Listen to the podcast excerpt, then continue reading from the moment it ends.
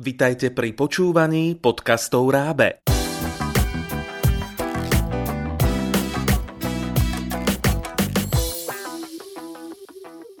Vítame vás pri počúvaní štvrtej časti seriálu Finančná gramotnosť. Dnes budeme hovoriť o rodinnom rozpočte.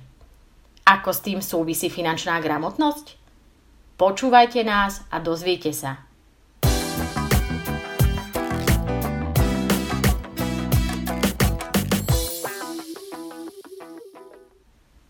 Budeme radi, keď podcast prehráte aj vašim žiakom na vyučovaní, pretože si myslíme, že by mohol byť pre nich zaujímavý. A o čom bude? Aj tento podcast prináša dôležité informácie zo sveta financií. Vieš, čo je rozpočet a čo ho tvorí? Vieš si ho správne vytvoriť? Ako by si na to išiel, keby si si mal taký rozpočet vytvoriť? Vezmime si jednoduchý prípad, ktorý máš hneď po ruke. Tvoja rodina by mala mať tiež rozpočet. Mama s otcom by ti len ťažko mohli prispieť na vysnené auto, keď raz vyrastieš. Bez rozpočtu. Každý mesiac musia platiť rodine účty, za energie, stravu a oblečenie a platia aj za tvoje krúžky, knihy a učebné pomôcky. Ak máš brata alebo sestru, tak sú mesačné náklady ešte vyššie. A pri tom všetkom musia byť pripravení aj na mimoriadne útraty. Dovolenka, rodina oslava v reštaurácii alebo nový bicykel. Zvládnu to? Určite áno, keď to zvládne ich rozpočet. Chceš vedieť viac o rozpočte? Počúvaj nás ďalej.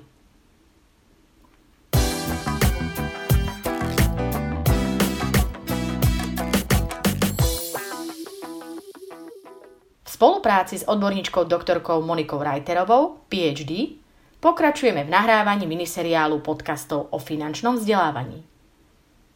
Monika Reiterová teraz hovorí na tému rozpočet.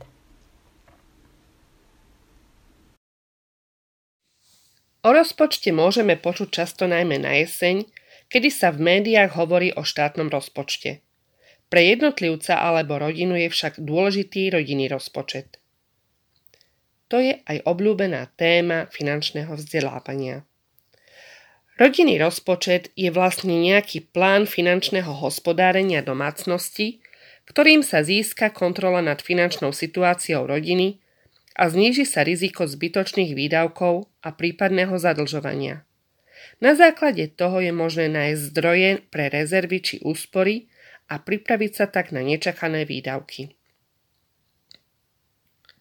Ako urobiť rodinný rozpočet? V prvom kroku je potrebné zosumarizovať všetky svoje čisté príjmy. V druhom zosumarizovať všetky výdavky, vrátane mimoriadných platieb. Následne sa urobí rozdiel medzi príjmami a výdavkami. Dôležitým krokom je aktualizácia a kontrola rozpočtu. Ak výdavky prevyšujú príjmy, nastáva nedostatok peňazí, ide o schodkový rozpočet. Je potrebné urobiť kroky, ako tento nedostatok peňazí doplniť alebo znížiť. V podstate existujú dva spôsoby. Buď zvýšime príjmy, či už brigádou, ďalším zamestnaním alebo správnym investovaním, alebo znížime výdavky.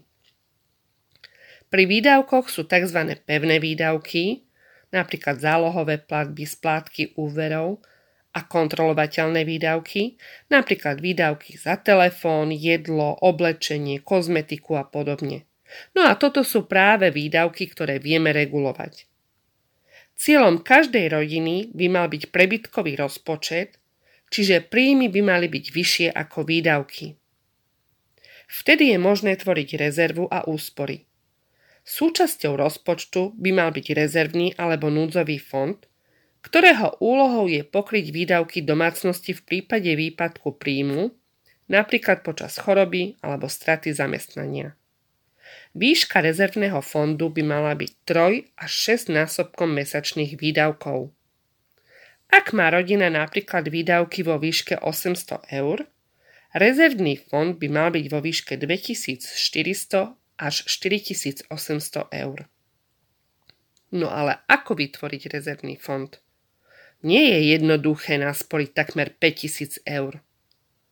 Odborníci odporúčajú odložiť si každý mesiac zo svojho príjmu aspoň 10% A to hneď, ako príjem príde na účet.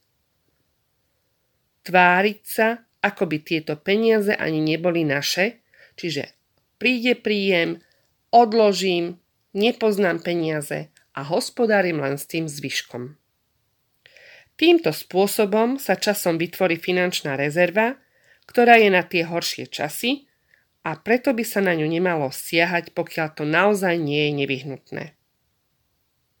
Teraz si skúsme opísať ideálny rozpočet rodiny. Už sme si povedali, že najskôr treba odložiť 10%. Zvyšok by mal byť rozdelený takto. Aby sa nám lepšie počítalo, uvažujme, že nám ostalo po tých 10% 1000 eur. Náklady na bývanie, čiže nájom, energie, internet, ale aj splátka úveru by nemali presiahnuť 25%, čiže 250 eur. V dnešnej dobe je práve táto položka problematická, pretože splátka úveru je častokrát o mnoho vyššia ako 25% výdavkov domácnosti. Veľmi dôležité je už od mladosti myslieť na starobu a odkladať, respektíve investovať peniaze, ktoré nám pokryjú výdavky v starobe. Tieto výdavky by mali byť vo výške 15% to je 150 eur. Na dopravu do práce alebo školy majú byť výdavky vo výške 10% čiže 100 eur, a bežné výdavky, do ktorých zahrňame stravu, oblečenie, šport, kultúru, zábavu, tvoria polovicu rozpočtu, teda 500 eur. Aj keď sa nám zdá, že ideálny rozpočet je nereálny v našich podmienkach, mali by sme sa nad ním zamýšľať a brať ho do úvahy pri plánovaní našich krátkodobých aj dlhodobých finančných cieľov, napríklad pri vybavovaní hypotekárneho úveru. Vyhneme sa tak možným komplikáciám a zlyhaniam pri rodinnom hospodárení.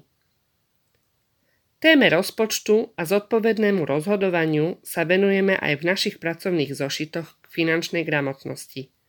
Nájdete v nich aj ďalšie témy finančného vzdelávania.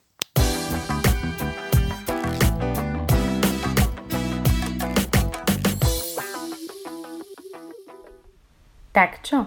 Poradili sme vašim žiakom? Pevne verím, že áno. Potrebujete viac informácií na tému finančného vzdelávania? Samozrejme. V e-shope nakladateľstva Rábe nájdete pracovné zošity s názvom Finančná gramotnosť pre žiakov 1. až 4. ročníka a Finančná gramotnosť pre žiakov 5. až 9. ročníka základnej školy. Zoznámte sa bližšie s ich obsahom na webe www.rab.sk.